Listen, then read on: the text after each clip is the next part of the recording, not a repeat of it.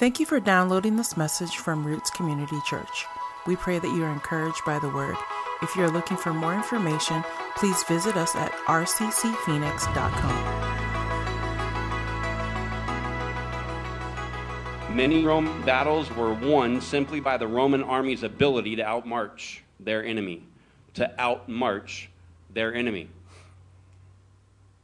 They just you ever seen a, a, sporting event where in the fourth quarter, um, you know, basketball or football game, where the people just kind of get tired on the other team and they lose their lead, and then the other team is more conditioned, they're better athletes, they're well conditioned, and the other team is less conditioned, and they overrun them. This is what's happening because the these um, the, the Roman soldiers were not only required to do that once. This was a repetitive thing that they did, marching and running and making sure that they are um, continuing that their endurance um, up over their enemies. Next on your notes. These shoes that they're wearing, called caligae, were heavy duty sandal boots with nails, nails in the sole of the shoe to grip the ground. Okay, think modern day cleats. So, what they're trying to do is they're trying to grip the ground. They're not running on concrete or asphalt, they're running on stone grass, or dirt. Okay?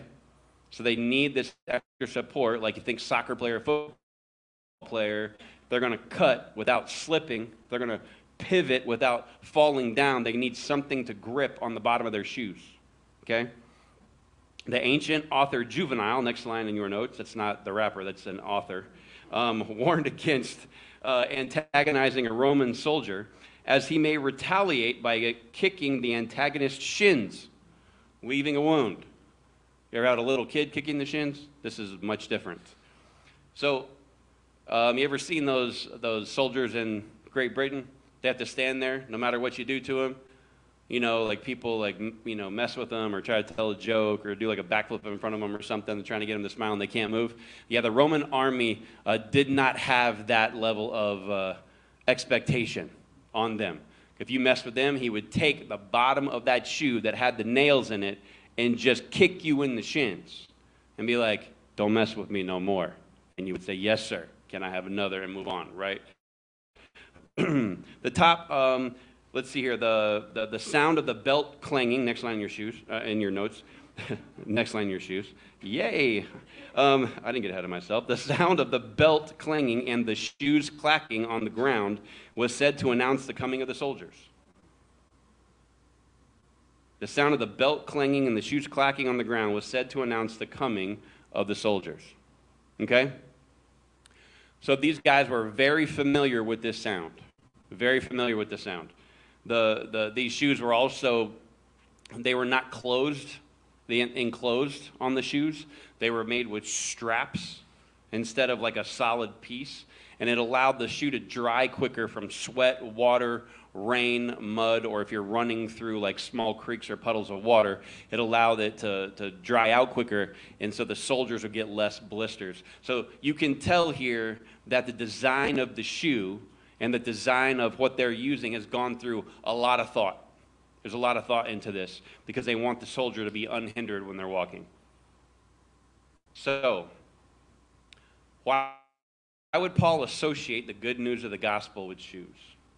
I thought about this for, for a while, probably longer than I should have because it's just kind of how my brain works.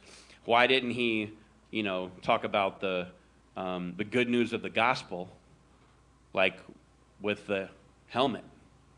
Like, why did he pick the shoes? And then there's a spiritual application and some physical applications that he's trying to mirror for these people that we're going to get into. So, letter A in your notes. The first reason is because becoming a believer in Jesus requires action. It requires action. How do you know that, Matt? Romans 10, 13 through 17.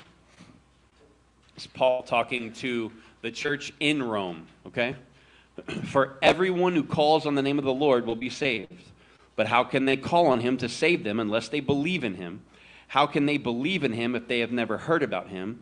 And how can they hear about them unless someone tells them?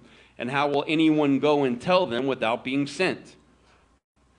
This is why the scriptures say, How beautiful are the feet of the messengers who bring good news. Not everyone welcomes the good news, for Isaiah the prophet said, Lord, who has believed our message? So faith comes from hearing, that is, hearing the good news about Christ. The first thing he's obviously doing here, Paul is making a reference to the Old Testament prophet Isaiah, saying, Look, this Old Testament prophet, he already said it for us. How beautiful are the feet of them who bring good news. Why is he talking about the feet of those who bring good news? Because in that time, there's very little technological advance. There's no electricity. There's no, there's no way to call, to email, to text, to fax somebody if you're alive in the 90s, you know, like faxing people stuff. Um, if you don't know what that is, it's not fax. It's F, like, like, that's fax, like true. It's like F-A-X, like facsimile. And just forget, you don't even know how to fax anymore. It's just a terrible thing. But there's no technological advancements here. And so Paul, uh, Paul is saying you have to physically go and tell these people. If the message of Jesus is residing in you, you literally had to get up and walk yourself, run yourself, personally take you, your own person, into the place to deliver the good news of Jesus. And he's saying, Isaiah's already lined this out. People who bring good news, yes, how beautiful are the feet of them. They took the effort to come. That's the first reason he's doing this. But then Paul asks a general question in this passage How in the world will unbelievers, those lost in their sin, the ones living without faith in Christ, how will they hear the good news of the gospel? Somebody has to get up and take the message to them. This is implied for people like us who are believers in Jesus. We are not just supposed to go, I'm good with Jesus, now I'm going to go lay down. As Roe would say, you're done. No, no, you're, you're not done. You're not done. There's more to do besides just getting, you know, becoming a, a believer and then being finished. You have to get up and move forward and take the good news that changed your life to other people. That is a expectation of believers and followers of Jesus. So this is Paul telling us to do that. Let's level up real quick. How do you level up over Paul? You go to Jesus himself. Matthew 28, 16 through 20. Let's look at what Jesus tells all his disciples um, right before he ascends into heaven. Then the 11 disciples left for Galilee. There's 11, not 12, because in this time uh, Judas is already dead. The 11 disciples left for Galilee, going to the mountain where Jesus had told them to go. When they saw him, they worshiped him, but some of them doubted. Jesus came and told his disciples, I have been given all authority in heaven and on earth. We'll just stop right there for a second you imagine Jesus rolling through and be like, I got all the authority, and I'm about to tell you what we're going to do with this authority. What are we doing? We kicking the devil's butt today. We're gonna go, you know, we're gonna go gospel gangster on somebody. What are we doing? What with all this authority? We got the you got the authority. We're rolling with you. What are we doing? Here's what he says. Um, go make disciples of all nations, baptizing them in the name of the Father, Son, and the Holy Spirit. Teach these new disciples to obey all the commands I have given you, and be sure of this I am with you always, even to the end of the age. If I'm one of the disciples, I'm going, You got all the power, all the authority, and this is what we're doing? Why don't we just take over Rome and set you up and be, yeah, let's run this sucker from here on out? Because I would be thinking like the disciples were thinking instead of how Jesus was thinking. He's like, oh, the authority is bigger than just who's running the show right now. The authority I get to determine based upon who has faith in me, who goes to heaven, who goes to hell, who is reconciled with my Father, who spends eternity away from him. And that, my friends, is true authority. He gets to set the playbook. He gets to set the rules of how this thing is going to work going forward. And if you have faith in him, you're in. Next on your notes, the command of Jesus to his disciples was to take the gospel, the good news to the world. Was to take it, physically take the message of the gospel. Now, in our culture, um, they have they break everybody down into people groups. It's it's part of the marketing strategy of most big companies, and this marketing idea has kind of siphoned down into our culture and everybody is a group, and they give you a name. And so you may not know this, but if you are someone who believes in going and telling others about Jesus, this is what they call you from a marketing, political opponent, or political approach standpoint, okay? The next line you note. It's the word evangelical. Evangelical references someone who evangelizes or preaches the good news of Jesus to the world. The reason this is important for you to understand when it comes to the shoes that a soldier wears is these shoes are, represent the gospel, the good news of being at peace with God. This is the foundation. And we are supposed to go take this message to everyone. In a couple of weeks, we're going to sit here and, and tell you, Nina and I, and uh, probably a couple other people will be involved as well. We're going to tell you about what's coming later this year for RCC. There is going to be a concerted effort to take the gospel physically take the gospel to the people who need it.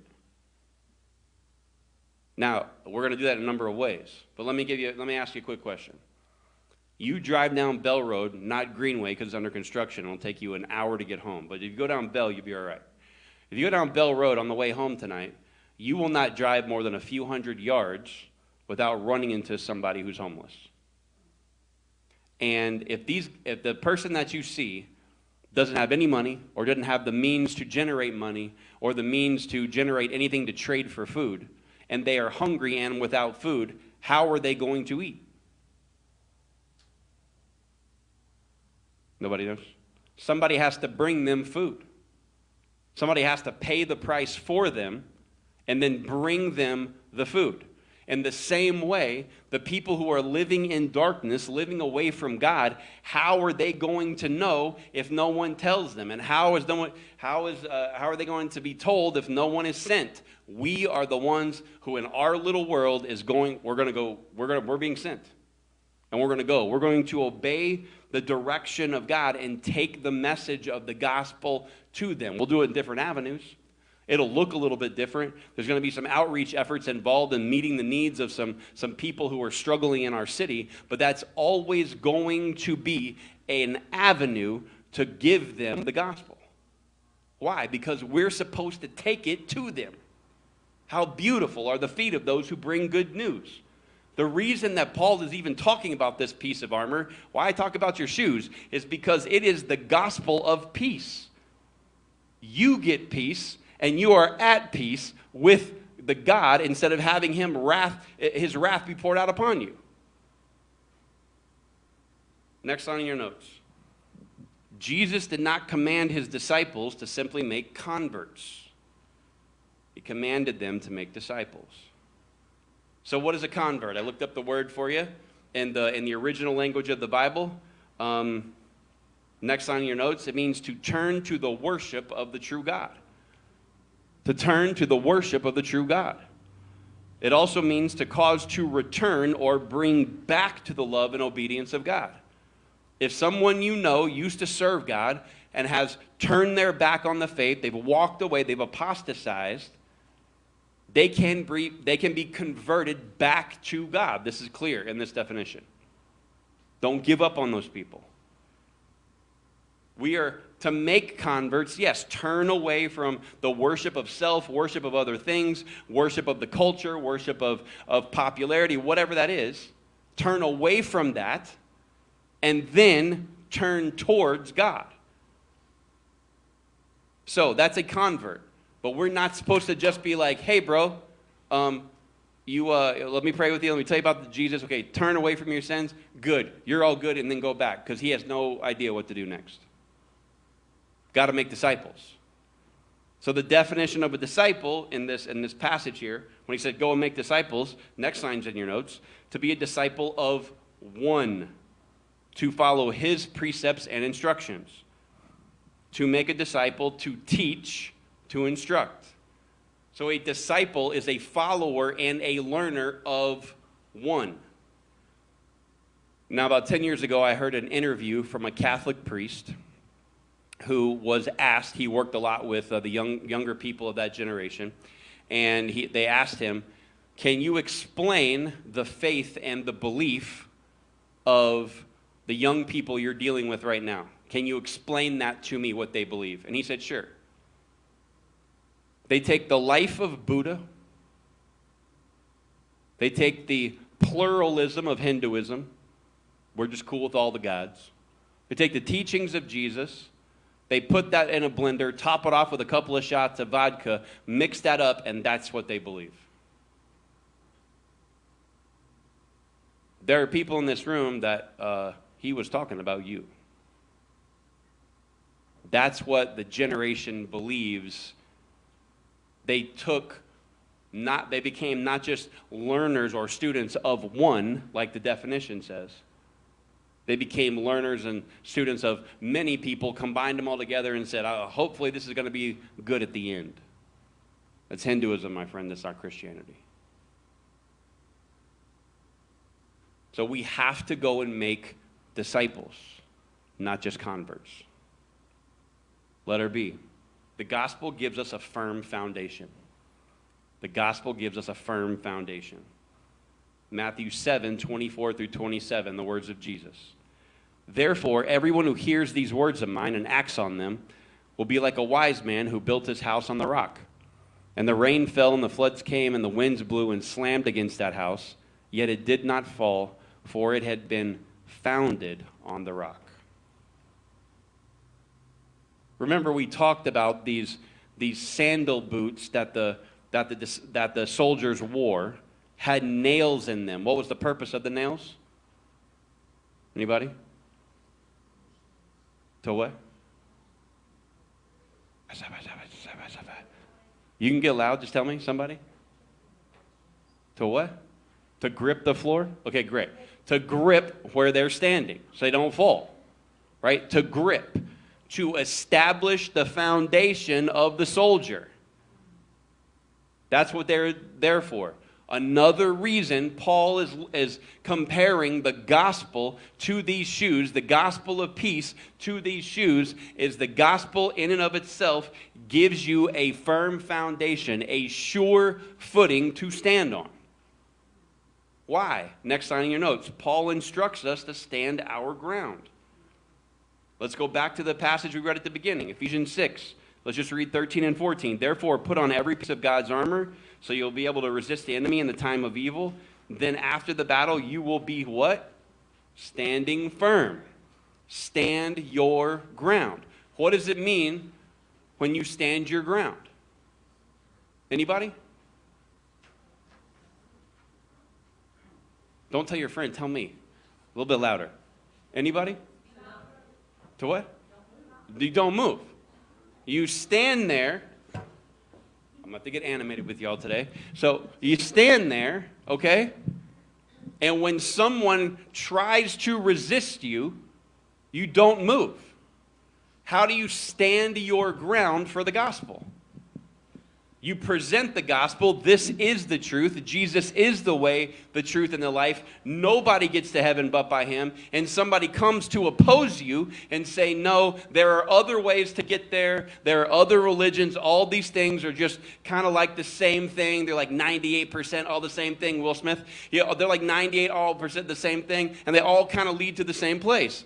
This is categorically false.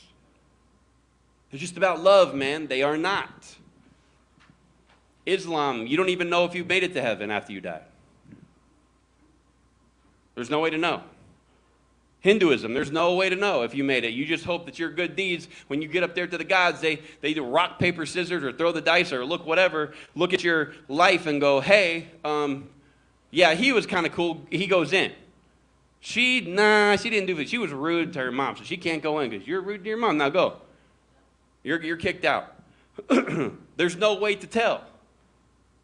This is why another one of the benefits of Christianity is that you absolutely know with faith in Him and confessing out of your mouth that your sins are paid for and your future is secure. So you get to walk with a little bit more foundation and confidence than everybody else around you.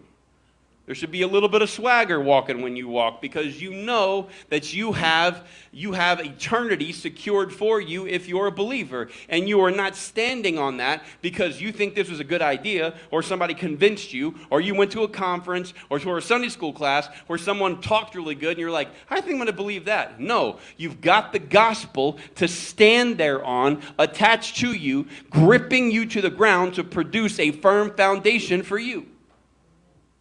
We will face opposition, next on your notes, and spiritual headwinds, whose purpose is to prevent us from standing confident in the gospel. That opposition is supposed to rock you. Let me say it a different way it's supposed to rock your faith, it's supposed to stagger you a little bit. Have you ever been in a moment where it seemed like every problem in the world or everything that could go wrong went wrong right at the same time, and it was just like, bam, everything came on at once? You ever experienced anything like that? Have you experienced the opposite, where one little problem kept nagging and nagging and nagging and growing and just a little bit at a time. And you can never get rid of it. Can never get rid of that, that thing that's irritating you. You can never get rid of that thing that's challenging your faith. You can never get rid of that doubt and it just grinds on you month after month after month to the point you're just weary of it. Have you experienced both of those things? And those if you haven't let me tell you what's coming you're going to have moments where, when everything collapses in on you at once, where you're going to sit and say, Is this what we're doing? Okay, so I committed to God, and now all this. This is what I get for submitting my life. This is, this is what I get. How do I know that's coming? Because Nina and I have had those questions privately and together. Is this what this is? This one little thing will not go away. It just gets worse and worse and worse. And the, every week, every month, there's a new story, a new level of how bad this problem seems to get. There's a new level of, of irritation that's just grinding me down to nothing. Is this what this is about? I'm just going to walk this way and be like, put on the face and be like, hey, brother, I'm dying inside, but you'll never know because I got this smile right here because you will hit a moment of waiting, of loss, of begging God to answer your prayer and having that confidence that the Spirit of God gives you that your prayer will be answered, but you're looking at the reality of it every single day and wondering, I know what He said, but I don't, the reality and what He said is not yet matched up this is, uh, this is, I'm just making this up. You will hit that point at some time in your walk as a believer. It could be a catastrophic loss. It could be through, um, through, through a loss of a job, a friend. It doesn't matter what it is. At some point in time, you will go, I mean, is this real? And in those moments, you have been given something to stand on. That's the truth of the gospel. Did he die? Yep. On that cross? Yep. Was he buried and resurrected? And my faith in him is the thing that gets me to heaven and reconciles me to God. Something that I couldn't do on my own? Yep. That's the foundation we start from. When we take those shoes off and try to stand on our own reasoning, our own understanding, uh, lean not unto your own understanding. Right, Old Testament guys. In all your ways, acknowledge him, and he will direct your paths. When you lean on your own understanding, you take those shoes off and try to be like, I'm going to stand here on a slippery slope on my own effort and hope that I don't fall down because I'm tired of wearing these shoes. Why it hurts a little bit. What does Jesus tell us about this? Matthew 24, 9 through 14. You will be arrested, persecuted, and killed. He's talking to his disciples. You'll be hated all over the world because you're my followers, and many will turn away from me and betray and hate each other. Many false prophets will appear and will deceive many people. Sin will be rampant everywhere, and the love of many will grow cold. But the one who endures to the end will be saved. And the good news about the kingdom will be preached throughout the whole world so that all nations will hear it, and then the end will come. Next line in your notes Jesus is talking about the end times in this passage, but there's an additional application for us to not allow the hardships of life to end in us walking away from our faith in Christ. One of the reasons Paul used these shoes that grip the ground as an example for the gospel of peace is because when you are walking through hell on earth, the gospel is the thing that will ground you and keep you stable. Does it mean that I have to, okay, I'm going to hold on all the way to the end. And if, you know, if I live my whole life and then those last 10 seconds I have a, a doubt and then I die, I'm going to hell? No. It means don't cash in your faith when things get hard. People made fun of me. I don't like it when I'm not invited to the party because they don't think I'm that guy anymore. I'm not that girl anymore. Um, you will be persecuted, arrested, and killed to his disciples, and we're worried about the invitation. What do we got to do? Stand firm on the gospel that's been given to us. Letter C. Paul instructs us to be ready. I'll dive into this a little bit further in the, uh, later on this year in a series we do later on the Bible, but um, there's a secondary reading for Ephesians 6:15. It means that the translators, when they translated it out in the NLT, said it could be read like this or like this. If you're on the Bible YouVersion app, you can actually hit the button and it'll, it'll give it to you. Or if you have a physical NLT Bible, it's in the notes at the bottom. But let me read to you the other way that this scripture can be phrased. For shoes, put on the readiness to preach the good news of peace with God. It's not just put on the gospel, that's true, so you're prepared.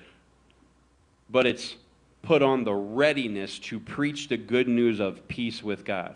How do we, next line in your notes, get ready to preach the good news of peace? We prepare ahead of time. We prepare ahead of time.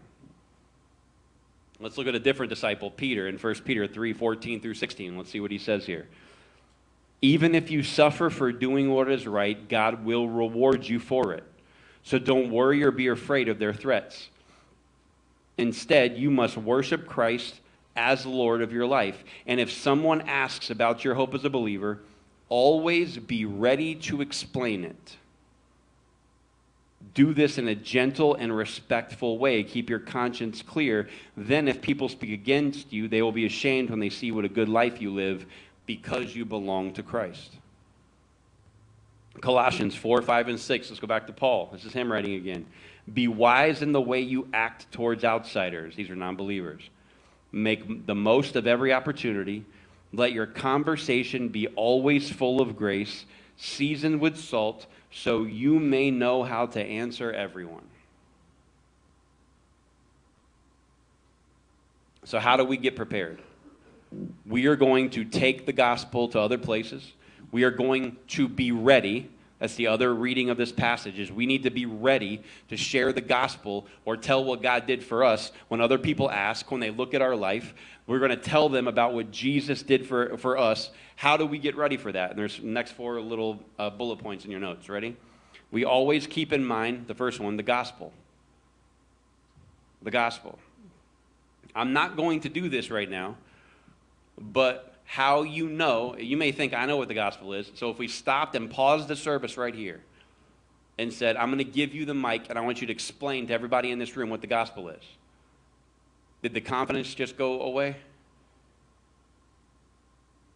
I know what it is. How you explain it? I don't know.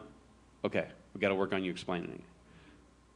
Well, you might be afraid of, of you know standing in front of people and public speaking. If i told you to just turn to the person next to you and say in like two minutes let me explain to you what the gospel is. Are you able to explain what the gospel the good news of jesus really is without going can i call my pastor? No. That's not prepared. You got to be ready. The second thing we need to keep in mind the way we lived before salvation.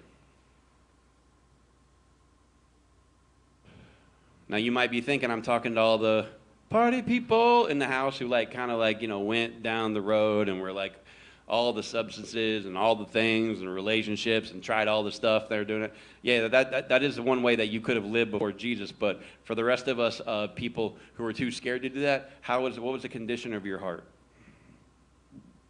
Well, Matt, I didn't go do all those bad things right. Did, were you full of jealousy at any point, at any point in your life? Envy, hatred, pride, arrogance. Was that, in, was that any of that in, inside of you? Yes, it was. I guarantee it was. That's what I'm talking about. Remember what it was like before Jesus. And the third thing we got to keep in mind is how we met Jesus. How we met Jesus. And the last thing is how we have changed. Look, we hear this word in church a lot, and you hear it in different ways. And it's where people are, the, the pastor, the minister, the leader, somebody is telling you, you got to witness. You got to witness the people about the Lord. You got to witness the people about Jesus. You got to witness. And there are some well meaning people, pastors, ministers, ministries, who have developed a way that you're supposed to do this. Okay, you start at this scripture in Romans, and you go to this one, you go to Galatians, you go back over here to John. You do all these things, and they train people how to witness. But in a court of law, an attorney doesn't train a witness, he prepares them. You are going to be asked this question respond. Here's some information for you to respond. You're going to be asked this question. Here's a way that you can respond. That is preparing. There's no training in your witness. Why? Because if I'm training you to witness, then I am probably manipulating your story a little bit. If I'm preparing you to witness, all I want you to do is tell what you saw. That's what a witness is. Next on your notes. A witness is simply a person who explains what they saw. Let me give you a churchy example of this. Uh, I don't know anything about that man Jesus, but I once was blind and now I see. I don't know where he came from. I don't know what his teachings are. I've heard some things about him, but I was blind. He made the mud, put it on my face, I rinsed it off, and came back out here, and now I can see. How does all that work theologically? What does that mean with your stance on X, Y, and Z? I don't know, man. I haven't figured all that out yet. I'm telling you, I was this way. I met Jesus in this capacity, and now I'm this way. If you are struggling a little bit, like, man, how should I, uh, what's a good way for me to do this? For me to kind of get an example of what a good witness is like, I want to encourage you to find I am second online. I am second. They have a whole bunch of, they have a direct website, they're on YouTube, a lot of different places. And people who are, have their life transformed by Jesus sit down in a white chair and in a dark room, and they just, for five or six minutes, just tell their story about how they were, how they met Jesus, and now how everything is different. And that, my friends, is how you witness. Are you prepared? The shoes, the, the, the readiness to preach the gospel to witness, to tell what happened to you when you interacted Jesus. I'm not the greatest biblical scholar. I don't understand some of the things that, that, that theologians talk about. I can't recite to you in order all the books of the Bible. I don't have, you know, all the songs. I got I am a C, I am a CH. I don't even know the rest of the song, whatever it is. Um, I, I got that down. I don't, I don't have a lot, but I know that this was me. Jesus came in, and now this is me, and my life is His and I'm just pursuing Him. That's a witness. That's all you got to do. So, how do we put on the shoes of readiness? Last little four lines here in your notes. We prepare to be a witness. We prepare to be a witness. We rely on the gospel. Rely on the gospel. We stand firm in what we believe. And we live a life full of God's peace.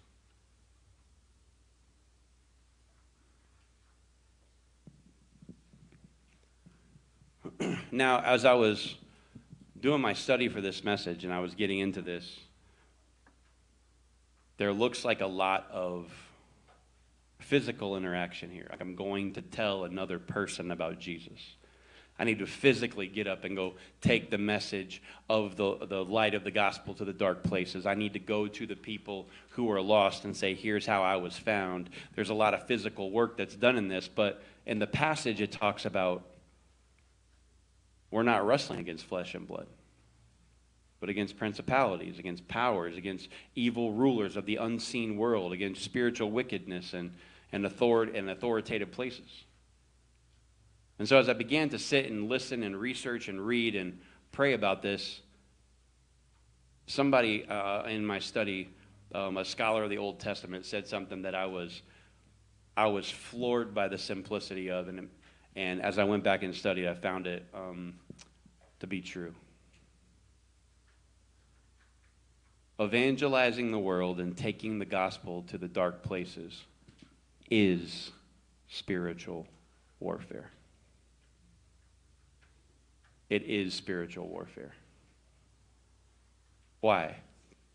Because the enemy that is influencing people to do what they want loses the ability when that person says, No, I give my life to Jesus, I submit to him, and becomes their adversary. When we take the gospel, when we prepare, stand firm found on a firm foundation of the gospel of Christ, and we prepare beforehand, knowing what the gospel is, being relying on Jesus and his spirit, and taking our witness about what Jesus did for us to other places. It is one of the greatest acts of spiritual warfare the church can engage in. Do you want to kick the devil's butt? Don't just yell at him in your prayer time. Don't just scream at adverse spirits to God. Go do the work that God has asked us to do and take the darkness to light. In the same way that we do at a Christmas candlelight service, one person lights their candle to another, to another, start lighting the wick of the unsaved around you. Use that as the way you fight. And then will be causing great damage to the enemy. Got to put our shoes on because we're about to go somewhere.